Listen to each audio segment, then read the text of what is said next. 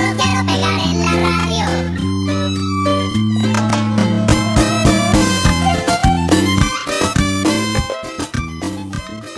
Muy buenas tardes a todos, bienvenidos a un nuevo encuentro de los módulos educativos del Colegio Secundario 5212, Rural Mediado por TIC, que se emite diariamente por esta emisora. Este pequeño encuentro es para los chicos de cuarto año que están trabajando el proyecto de pueblos originarios y que en una primera etapa se centró exclusivamente en el estudio del pueblo de Aguita en los valles calchaquíes. Hola chicos, ¿cómo están? Qué gusto les cuento que en el encuentro de hoy vamos a dar los lineamientos para que realicen el producto final de esta primera etapa del proyecto. Como ustedes recordarán, estudiamos la población de Aguita en los valles calchaquíes. Lo que hicimos en un primer momento fue ubicar los valles calchaquíes, vimos características de su relieve, hablamos sobre su flora, hablamos sobre su fauna, sobre los ríos, y dijimos que desde tiempos prehispánicos este espacio geográfico fue ocupado por distintos pueblos que en conjunto reciben el nombre de el pueblo de Aguita. ¿Se acuerdan de esto? Bien, el proyecto Dominación, Aculturación y Resistencia se centró en esta primera etapa en el estudio del pueblo de Aguita en los valles calchaquíes. Los valles calchaquíes se encuentran ubicados al norte argentino, abarca las provincias de Salta, Tucumán y Catamarca.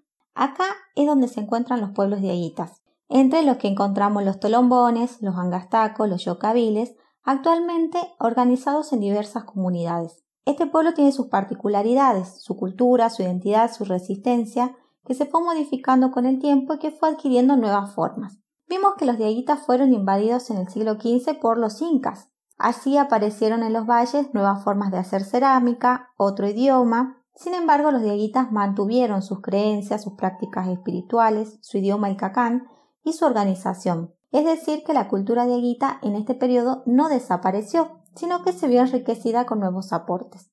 A mediados del siglo XVI, nuevos invasores se presentan en los valles calchaquí, mucho más violentos. Los españoles, con sus armas, sus pestes, sus estrategias de conquista trataron durante más de siglos vencer la resistencia del pueblo de Aita. Se destacaron líderes en toda esta resistencia, pero el más conocido fue Juan Calchaquín.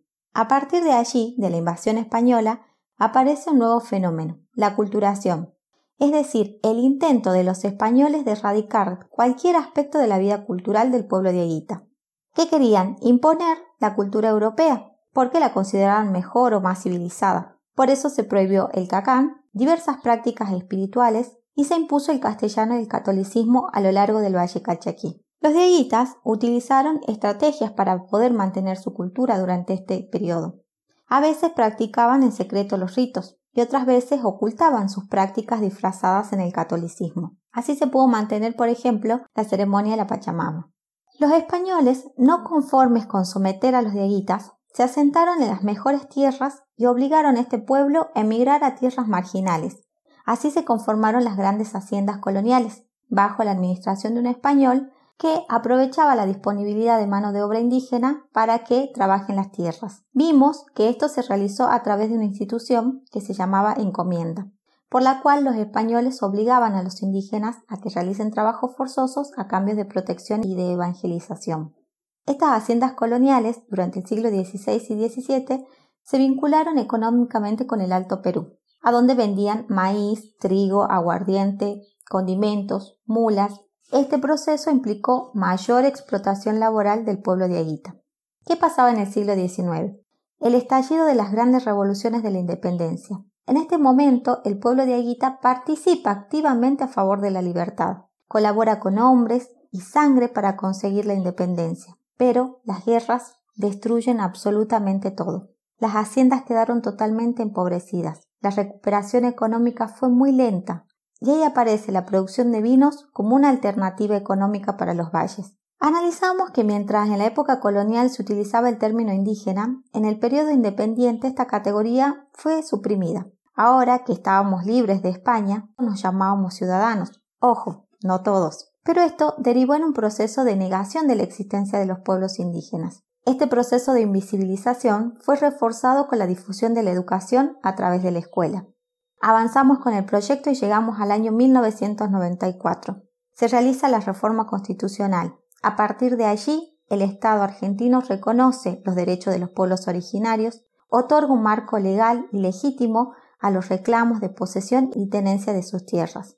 También se reconoce el derecho y el respeto y la revalorización de la cultura de estos pueblos. Finalmente, concluíamos que la colonización no terminó aún, sino que fue cambiando y cambia con el avance del tiempo. Como ejemplo, vimos que en el año 2010 hubo un intento de despojo en el Alto Valle Calchaquí, también en Cafayate, en la comunidad del Divisadero.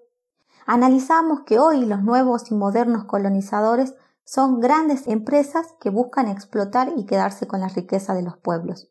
Concluíamos que aunque los tiempos avanzan, los pueblos siguen defendiendo el territorio y resistiendo en defensa de sus tierras como un legado ancestral.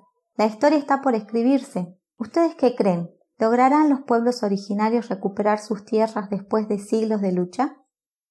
Muy bien, muchas gracias, profe Liz y profe Luis. Y como adelantó el profe, lo que vamos a hacer en este momento es darles algunos tips para elaborar el audio que tienen que hacer como producto final de lo que fue este proyecto de pueblos originarios. Bien, deberán elaborar un audio para la radio sobre alguno de los temas que vimos a lo largo del proyecto. Pueden ser la región de los valles calchaquíes, las características culturales del pueblo de Aguita, la conquista española y sus consecuencias, las resistencias y rebeliones calchaquíes en el siglo XVII, los valles calchaquíes en las guerras de la independencia, el desarrollo de la producción vitivinícola en los valles calchaquíes, el Estado argentino y la invisibilización de los pueblos originarios y también tenemos resistencias culturales y luchas por los derechos de los pueblos originarios. Por último, vimos la Constitución Nacional y los derechos de los pueblos originarios. Como verán, tienen varios temas para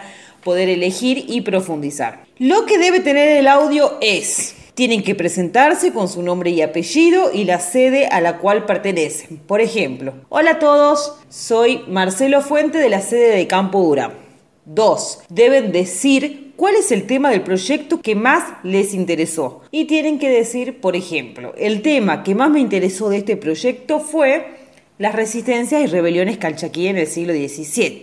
Tres, tienen que decir por qué le interesó este tema. Ahí van a demostrar lo que saben del tema. Esta es la parte que quizás más nos interese a los profes. El audio debe tener una duración de dos minutos, no más, y deben mandarlo por plataforma, si es que pueden, o por la vía que puedan. Puede ser WhatsApp, y lo hacen a alguno de los profes. Los números de celulares ya están puestos en el grupo de WhatsApp. Tienen tiempo hasta el 26 de mayo para mandar el audio. ¿Sí? Bueno chicos, hasta aquí llegamos con la clase de hoy y esperamos que les haya gustado. Continuamos con el siguiente bloque y nos despedimos hasta el próximo encuentro con producciones de las chicas y de los chicos del Colegio Secundario Rural mediados por TIC 5212. ¡Chau, chau! Dame un clic, somos del TIC 5212.